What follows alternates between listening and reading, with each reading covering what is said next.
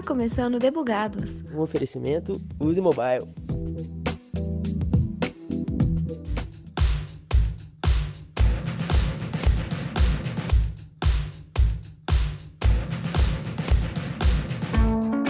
Vou começar esse episódio falando uma coisa muito óbvia. Lugar de mulher também é na tecnologia, mas eu vou te contar também uma informação não tão óbvia assim. Se temos programação e Wi-Fi hoje, a culpa é todinha das mulheres. A também a atriz Red Lamar quem chegou com o Wi-Fi, a invenção lá da Segunda Guerra Mundial.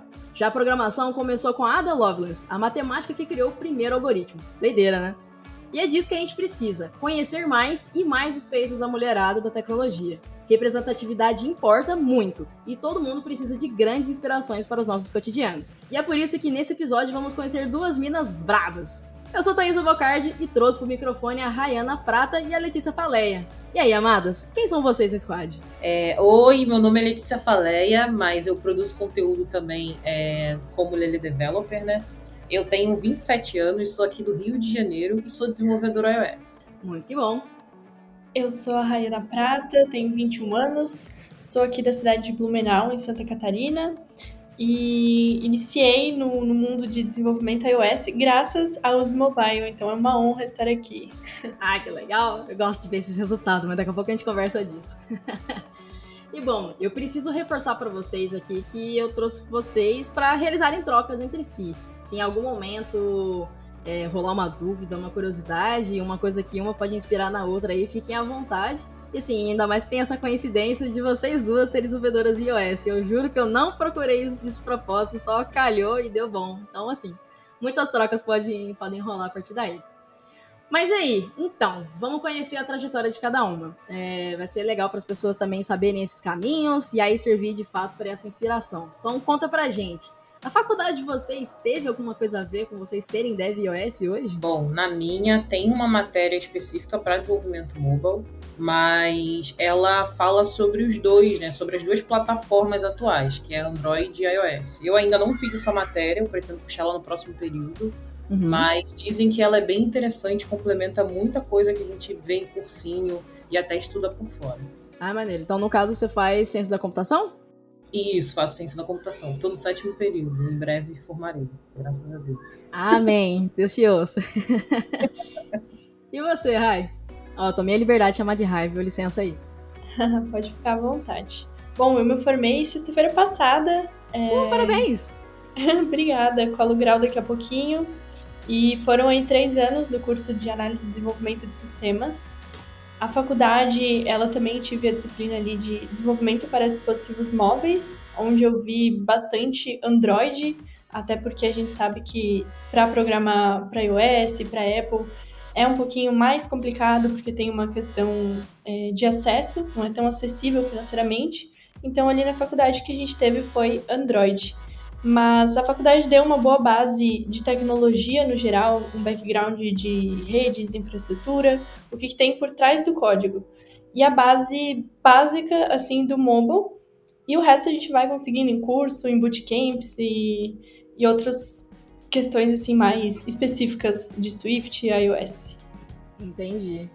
E aí, afinal, assim, já que vocês tiveram contato com Android, por que, que vocês falaram, né, iOS? Eu sou uma pessoa. Eu costumo dizer que eu vendi minha alma para Apple quando eu conheci o MacBook, né? É, foi na.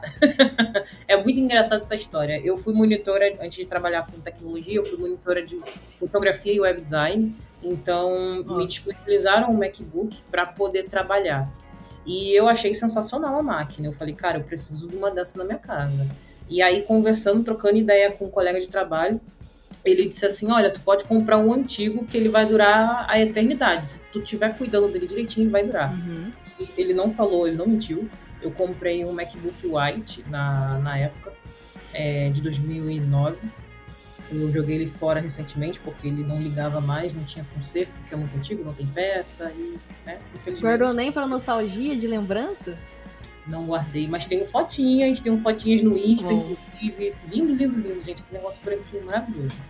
E aí, é, um, um, belo dia, eu, eu voltando de uma aula da faculdade, eu tive a ideia de fazer um aplicativo. Não sei porque veio um aplicativo na mente, acho que por, tanto, é, por conta dos anos a gente foi é, inserindo o dispositivo móvel todos os dias da nossa vida, né, para fazer tudo que a gente imagina. E aí a uhum. primeira solução que eu tive foi de ser mobile. E por ter um MacBook em casa, eu pesquisando, é, no, eu lembro que eu vi, eu vi acho que um vídeo, eu não sei se foi, se foi um artigo, mas foi um negócio bem curtinho assim, dizendo que para MacBook era bom programar com iOS, né? Começar a desenvolver os apps para iOS. E aí eu comecei a estudar iOS, me apaixonei, falei, cara, é isso aqui que eu quero para minha vida, só vamos. E cá estamos aí, há quanto tempo já nessa vida? Estou trabalhando com iOS desde trabalhando mesmo, né, desde 2020, 2019, finalzinho de 2019 para 2020, assim. Então, vai fazer dois aninhos aí, temos dois aninhos de iOS. Muito louco. Ah, a minha essa história. E aí, agora eu quero ouvir a sua. a minha história, eu diria que eu caí de paraquedas no mundo mobile e especificamente no mundo de iOS é, eu tinha acabado de terminar essa disciplina de desenvolvimento para dispositivos móveis da faculdade e apareceu o bootcamp da USE. Eu me candidatei lá, me inscrevi para participar da trilha de iOS e de início nem pensei que ia passar. Até então, é, a minha ideia era estudar e trabalhar com front-end, então eu nunca tinha visto nada de mobile, tirando o que eu tinha visto na faculdade. Caramba! E quando eu tive a entrevista ali com o pessoal da USE, eles até me perguntaram: Você tem MacBook? E eu falei: Meu Deus, eu não tenho agora. E aí me deram a opção, então, de alugar um Mac. Hoje a gente tem como pegar ali um Mac em cloud, pagar em dólares, então acaba sendo carinho.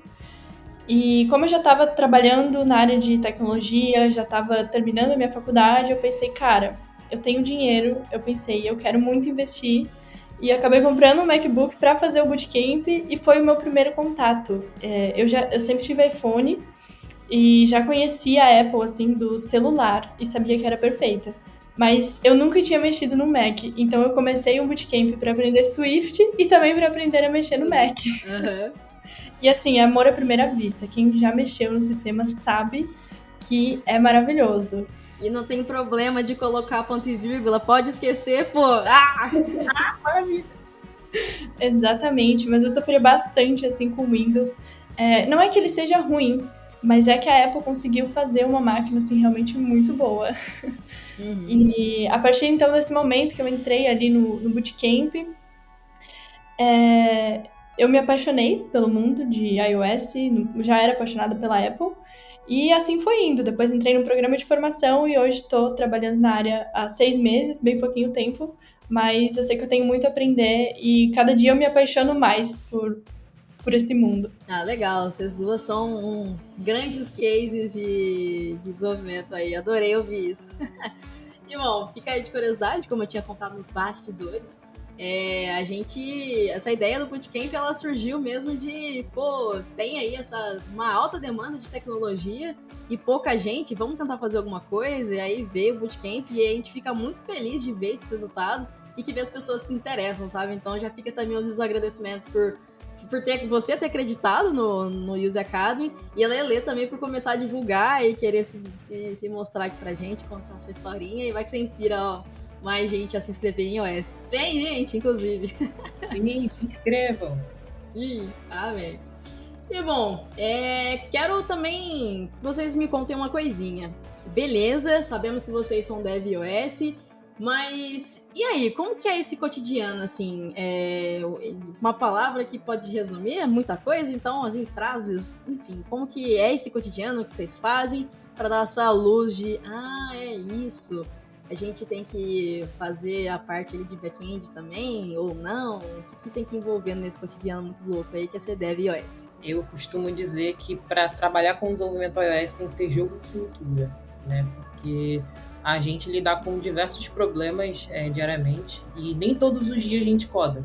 Tem dias uhum. que a gente vai ter reunião, tem dias que a gente vai trocar, trocando ideia com o time de design, vai ter dia que a gente vai estar tá trocando ideia com os outros desenvolvedores iOS para é, entrar em um acordo, né, em consenso para desenvolver a melhor solução. Então, fora os outros dias que o Xcode resolve não funcionar, então, tirando isso, é tudo tranquilo. De resto, é só vem, gente, só vem, se inscrevam no Bootcamp. iOS é um amorzinho. Tem um lado negativo e um lado positivo, mas a gente finge que nada tá acontecendo. Brincadeira. ah, sempre tem que ter um, um ônus também, não é possível só viver de bônus. e aí, para você, Rai? Então, acho que são vários desafios, é, não só questão técnica, né? Como a Lele até comentou, não é só saber o Swift, a gente precisa entender também as regras de negócio, precisa entender como que aquele aplicativo vai funcionar. E acho que o principal é como aquele aplicativo impacta a vida das pessoas. Porque muitas vezes a gente está fazendo ali uma funcionalidade que a pessoa vai usar todos os dias, ou vai usar para alguma coisa importante, para pagar contas, para resolver problemas. É, e facilita bastante. É realmente a tecnologia ajudando as pessoas é, a não precisar sair de casa, a resolver um negócio assim de uma forma mais tranquila. Então, acho que o cotidiano envolve não apenas questões técnicas, mas também muito desse jogo de cintura e entender várias áreas. E tem que ter um propósito também, né? Dá pra sentir isso, de tô fazendo isso pra fazer diferença de alguma forma, querendo ou não. Deve ser uma sensação muito boa de, caramba, tá vendo isso daí que você tá fazendo, tá ajudando a sua vida? Fui eu, eu. e teve uma coisa que vocês comentaram aí que eu sei que geralmente as pessoas podem ficar na dúvida. Regra de negócio? Que tem que é esse? Regras de negócio são basicamente o que, que o cliente pediu, né? O que, que o usuário pediu. Por exemplo, é, a gente tem diversas empresas de tecnologia hoje no mercado. É, temos as, as empresas que cuidam dos próprios produtos e as empresas que cuidam do, dos produtos de outras empresas, que são chamadas consultorias. Então, geralmente, é, elas a, a, ambas lidam né, com regras de negócio vindas do cliente, que nada mais é o que o cliente está pedindo, né? O que, que, que eu estou querendo aqui? Uhum. E aí a gente tem que seguir esse, esse requisito. A Rai acho que pode explicar um pouquinho melhor, né, Rai? Não, é exatamente isso. É resolver mesmo as questões. Deixa eu tentar pensar um exemplo. É... Poxa, não sei, você quer pagar uma conta e você vai precisar de uma funcionalidade ali, um Pix, alguma coisa assim, é, um boleto, alguma coisa. Então, você vai desenvolver e aí vai ter uma regra, poxa, eu quero que o meu cliente ele possa pagar dessa, dessa, dessa forma. E a gente vai desenvolver e vai disponibilizar lá, por exemplo, cartão de crédito, boleto, Pix, enfim, um cenário de pagamentos, né? Algo nesse sentido. Ok. E aí outra coisa que vocês falaram, beleza, tem que ter ali essa interdisciplinaridade. Olha, consegui falar sem errar, mas falei devagar. Mas tem que ter essa jogo de cintura para lidar com várias áreas. O que, que meio que justifica? É óbvio, mas nem tanto. Vamos, o óbvio também precisa ser dito é porque às vezes nem tudo que é pedido pode ser feito. Ou então o que é pedido não pode ser feito de uma forma, não pode ser entregue dentro do prazo que foi pedido. Então, esse jogo de cintura que eu digo é ter essa, essa resiliência, né? De conseguir uhum. é, é, se adaptar para o problema que o cliente propôs para a gente poder conseguir solucionar.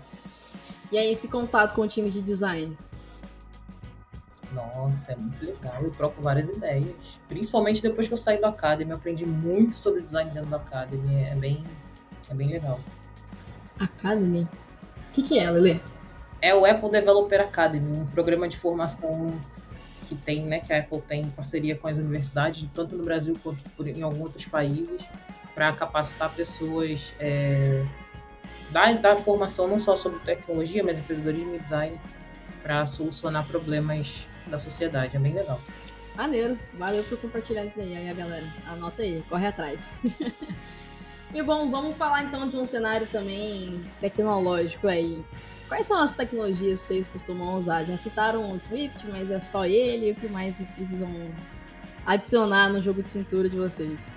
É, eu digo, eu acho que isso varia muito de, de, de empresa para empresa, de projeto para projeto, mas, uhum. por exemplo, atualmente a gente eu uso uma arquitetura que eu nunca vi, né? Que é a VIP, então seriam arquiteturas como MVVM, é, Alamofire, CocoaPods, coisas mais técnicas, né? Para poder ajudar a gente a instalar as bibliotecas dentro do, do projeto para então fazer alguma coisa. Por exemplo, ah, eu preciso entrar em contato com, com alguma API e aí eu não quero fazer ela de forma nativa. Então você vem com Cocoa Pods ou Alamofire, mas aí tem o Quick, tem o Nimble, tem o Moya, tem diversas bibliotecas.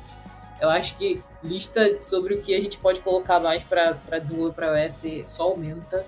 Hoje mesmo eu aprendi, eu estava olhando um negócio e aí fui estudar, aprendi sobre SnapKit, que é uma outra forma de você construir é, layouts em iOS, né? adicionar constraints. Eu não conhecia, estou apaixonada e já quero aderir. Agora entrou numa ossada que não me pertence. Rai, fica à vontade para perguntar também o que, que trem que é esse, já usei, aí a fala é sua. já, já usei. É, inclusive hoje mesmo eu vi um post da Lele. Alguém perguntou, poxa, eu tô iniciando aqui no iOS, o que, que eu estudo? E aí ela comentou, então, do CocoaPods, é, das arquiteturas que as pessoas podem estudar, né? MVVM, MVC, VIP, jogando aqui alguns nomes na roda para o pessoal que quiser estudar ir atrás Boa. e dar uma pesquisada. É, mas realmente é isso, são algumas bibliotecas externas, então que acaba saindo do nativo ali do Swift, do iOS. É, e aí tem, por exemplo, uma biblioteca muito legal de animações, é, a Lotte, tem essa de, de requisições para API, o Alamofy, a gente acaba utilizando até algumas APIs da própria, da própria Apple, então tem a, a, as bibliotecas que você consegue utilizar, os, o mapa da, do, do iPhone, que você consegue utilizar a câmera, enfim, são várias ferramentas e tudo vai depender do que você estiver desenvolvendo naquele aplicativo em questão. Você vai precisar da câmera, dos mapas, da localização do usuário, enfim, mas basicamente são esses que a gente já citou e dando um, um, uma pesquisa rápida assim no Google dá para meio que saber o que, que é cada um deles. Fechou. E agora quero matar uma curiosidade também.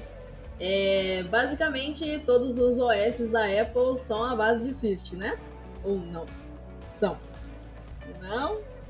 Pergunta interessante. Na verdade, existem é, é, como posso dizer, softwares legados, né, que seriam softwares que estão com tecnologias antigas. Né? Antes do Swift era Objective-C. Muitas empresas ainda têm aplicativos que rodam em Objective-C, mas creio eu que elas pretendem migrar para Swift. Então, tem umas ainda, né, que tem um pouquinho dos dois dentro do próprio projeto, dentro do próprio, do próprio app. Entendi. E aí, assim, esses conhecimentos que vocês têm para iOS dá para ser aproveitado, sei lá, para Apple Watch, para um iPad OS? Dá para usar a Switch para tudo ou vai exigir mais estudo ainda? São coisas mais diferentes? Tem como usar sim, é, mas em específico a linguagem, né? Em alguns frameworks também. Por exemplo, no último projeto que eu participei do Academy, eu não sabia nada sobre como é que é o nome da tecnologia? Meu Deus, esqueci. Para fazer jogo em iOS. Só que a gente desenvolveu um jogo para iPad. E aí eu não sabia muito, então eu não fiquei responsável na parte do código sobre a, a implementação daquele framework sim, em, em, si, mas ajudei o outro dev a organizar o projeto, implementar arquitetura, adicionar injeção de dependências. Então foi uma experiência bem legal. Mas, como eu disse, eu não sabia sobre o framework, mas eu consegui entender o código justamente porque ele estava em Swift. Uhum. Então tem como reaproveitar sim. E bom, é... agora para as pessoas também, a gente sair um pouquinho do, do, do ponto de tecnologia também, e a gente vê né, assim, a tecnologia ser usada no dia a dia, né? A gente bate a cabeça no teclado para sair aquelas palavras estranhas e aí sair o nosso código, mas que tipo de problema que essas batidas na cabeça no teclado aí resolvem? Quais são as soluções que vocês costumam promover? Na verdade, uma pessoa, quando é contratada para trabalhar com iOS, ela geralmente ela dá manutenção para um app que já existe. Então, a gente geralmente trabalha corrigindo bugs, implementando novas features, e basicamente esse é o dia a dia, né, na parte de desenvolvimento. Entendi. E assim, dos apps já passaram nas mãos de vocês aí, eram apps de quê, assim, só para o pessoal ter uma noção do que, que deu para executar já. É, na minha primeira experiência, eu trabalhei no, numa consultoria, então eu mexi com, com app da Team. Depois, no Academy, é, a gente fez um app que ajudava a pessoa a fazer atividades físicas, mas ao mesmo tempo a conhecer lugares culturais né, ao, ao redor do lugar onde ela está fazendo atividade física, então era na área da saúde. Depois, na meta, eu mexi com o aplicativo do Toronto Raptors, que é do time de basquete, e atualmente eu estou no PicPay. Hum, legal. E aí, Rai?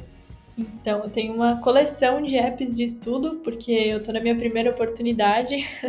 então, hoje eu trabalho no desenvolvimento é, do aplicativo da Serasa, mas eu tenho uma porção assim de aplicativos que eu fui desenvolvendo durante o bootcamp da USE, durante o meu curso de capacitação, alguns aplicativos que eu fui fazendo para treinar, de cursos também que eu acabei adquirindo ao longo do tempo. É, então tem algumas coisas mais simples, desde um aplicativo para te lembrar de beber água, um aplicativo para você abrir a câmera e, e saber ali apontar para uma cor e saber qual é aquela cor. É, enfim, vários aplicativos de estudos e agora o aplicativo da Serasa, que é o que eu trabalho atualmente. Ah, muito maneiro. Muito legal. Quero ouvir também um marco legal da carreira de vocês. Tem algum feito que vocês ficam assim, caramba, que orgulho disso? E aí vocês gostam de contar porque foi o auge da, da carreira de vocês. Ah, eu, eu até complementando o que a, a Rai tinha mencionado antes, né? É, a gente quando começa a estudar uma nova tecnologia, é sempre aconselhável a gente fazer aplicativos de estudos, ou se caso fosse na parte de web, é, sites de estudos. É, para mim, o maior marco foi quando eu consegui fazer a metade de um desafio de uma empresa, só que eu fiz do meu jeito. Tipo, eu peguei o desafio para estudar e eu consegui fazer ele sozinha, do início ao fim, sabe? Sozinha eu e o Google e o Stack Overflow, claro, né? Que a gente sabe que sozinha a gente não consegue. Mas, assim, foi o maior marco foi ter feito esse primeiro app. Ele é bem simples, ele consome uma APIzinha, só mostrando as piadas do Chuck Norris. Só que aí você consegue salvar, consegue compartilhar com uma pessoa. Foi bem legal ter tido essa experiência. E a sua, Rai? Então, acho que até devido à minha trajetória, assim, o marco mais legal, assim, mais incrível, que eu mais me orgulho da minha carreira, foi literalmente quando eu recebi a minha primeira proposta para ser dev é, porque até então eu comecei lá, na época que eu comecei a faculdade, o, eu comecei um estágio na área de infraestrutura, que era na área de tecnologia que eu estava estudando, mas eu queria ser dev. Porém, na época, por questões financeiras, era o que eu podia aceitar, era a oportunidade que eu tinha. Me ajudou bastante, assim, me deu um background muito bom de tecnologia, mas eu fiquei, gente, três anos estudando para ser uma desenvolvedora. Então, para mim, foi um momento. Quase uma sênior. Sênior do estudo. É, então foi um momento em que, poxa, eu estudei tanto e finalmente chegou o meu momento. Agora eu vou ser dev, vou poder participar das sprints, da, fazer as tasks e desenvolver de verdade e resolver bug. então acho que foi literalmente esse momento, que demorou bastante. Eu fui construindo a minha carreira e aí eu não tinha um foco, então acabava estudando back-end, estudava front-end, estudava mobile até o momento que caiu na minha vida o iOS e eu consegui finalmente minha primeira oportunidade como dev.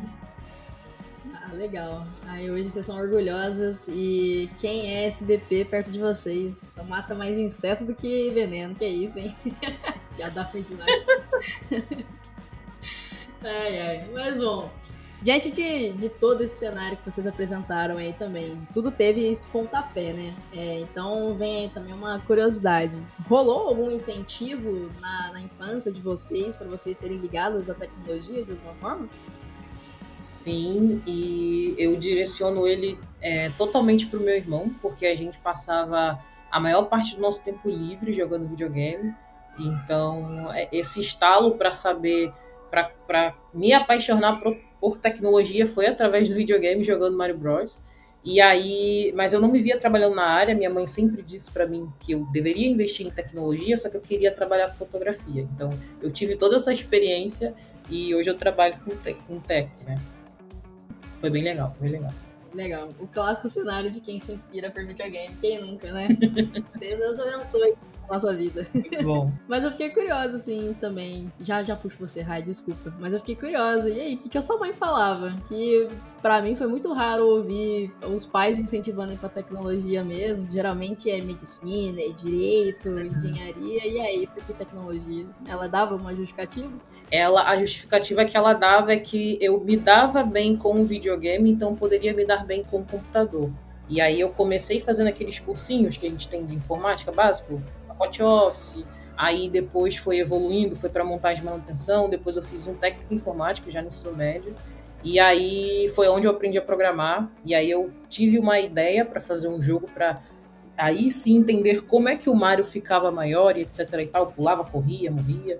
Só que aí eu desisti de fazer o jogo, mas eu aprendi a programar. E aí eu fui evoluindo e falei, cara, é aqui que eu tenho que, que seguir carreira, só vamos. Só vamos que vai dar bom. A mãe acertou em cheio, hein? Que isso. Legal. E a sua história, Rai? Como que foi o seu incentivo? Nossa, eu me identifiquei bastante, assim, com a história da, da Lelê.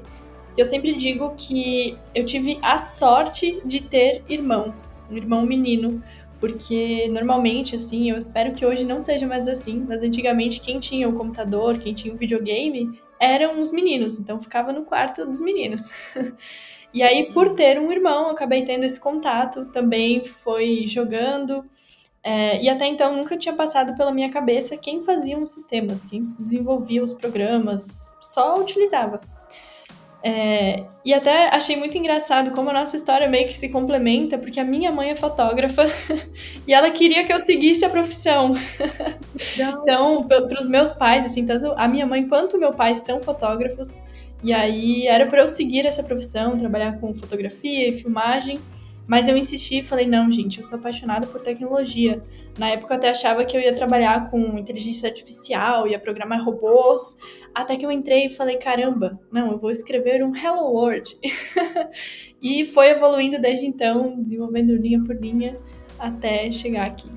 Nossa, adorei. E mais uma vez videogame. Sim, Sim, era legal. Complemento curioso, né? Sim.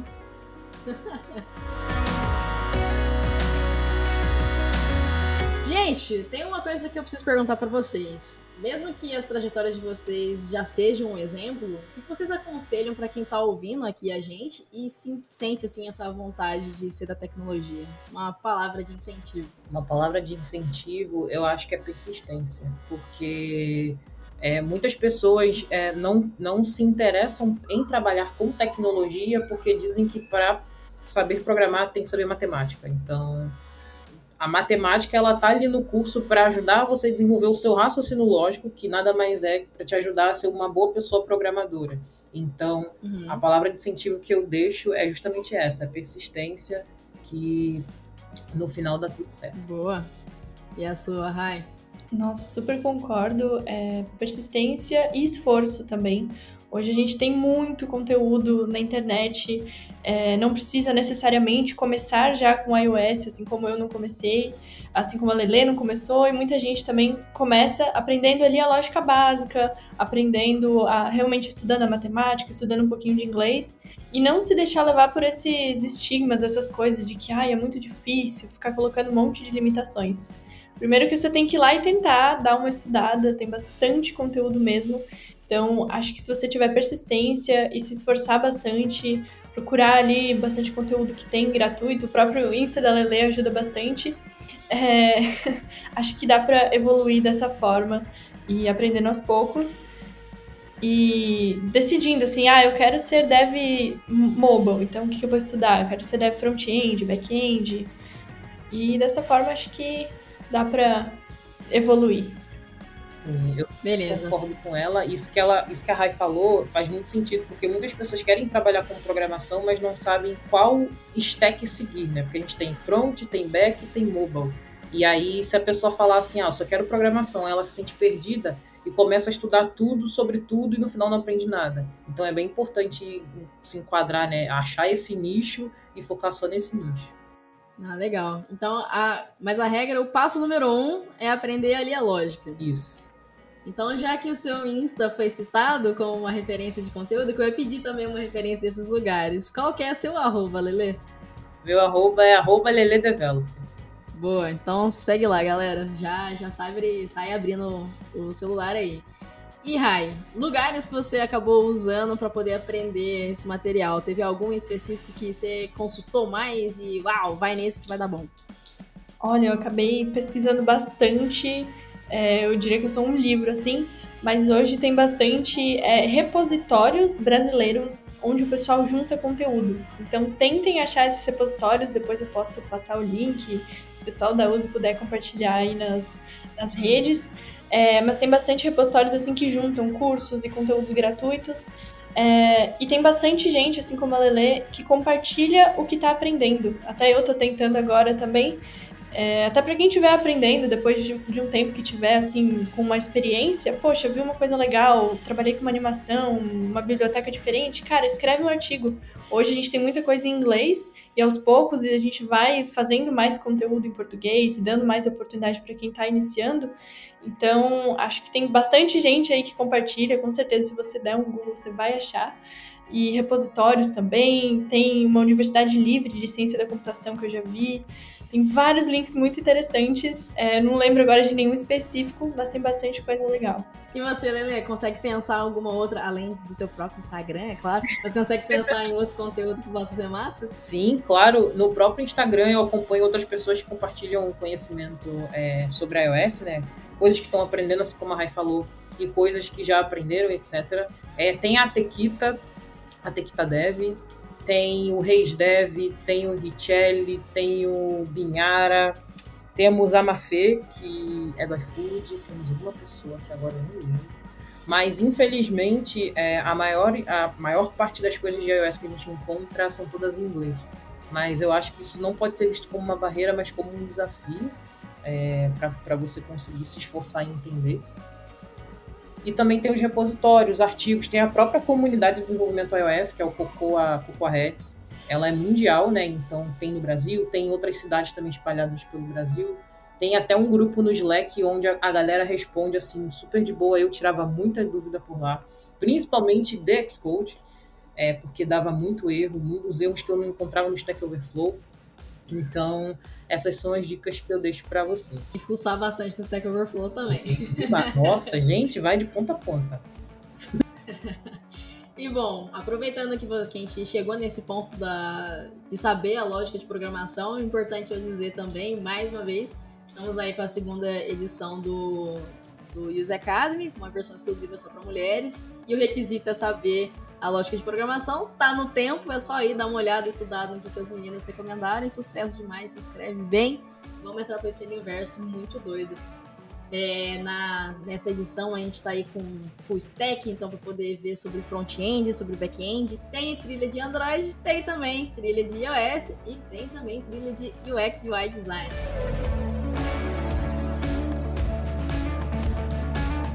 Maravilhosas! Muito obrigada por vocês terem compartilhado isso tudo com, com a gente aqui. O objetivo, mais uma vez, como eu tinha dito, né, é evidenciar mulheres incríveis que, que possam inspirar umas às outras e, de fato, fazer a diferença para a gente diminuir essa disparidade de mulheres na tecnologia.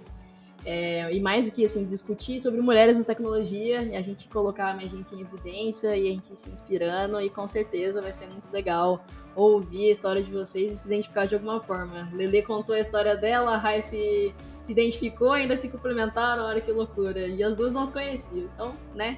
É bacana a gente ter esses espaços de diálogo. Um beijo, um queijo, muito obrigada e fiquem à vontade para vocês voltarem. E eu deixo também o microfone aberto para uma mensagenzinha final, se vocês quiserem. Ah, eu super agradeço o convite, me sinto extremamente honrado em conhecer vocês. E vamos sim trazer mais mulheres para a tecnologia. Uh! Também agradeço muito o convite, agradeço a Uzi por fazer a primeira edição do Bootcamp e agora essa segunda, que com certeza vai mostrar para várias mulheres é, e vai dar um norte, assim, um caminho para elas seguirem. É, e eu sempre tive como um propósito muito grande para mim trazer mais mulheres. Então, gente, participem e continuem estudando. E com certeza a USE vai é, apoiar bastante, como já me apoiou e pretende apoiar várias outras mulheres. Sucesso demais. Fico muito feliz de ouvir isso mesmo. Valeu, gente. É isso, pessoal. Zerei o backlog do dia. Então tá na hora de se do squad. Falou!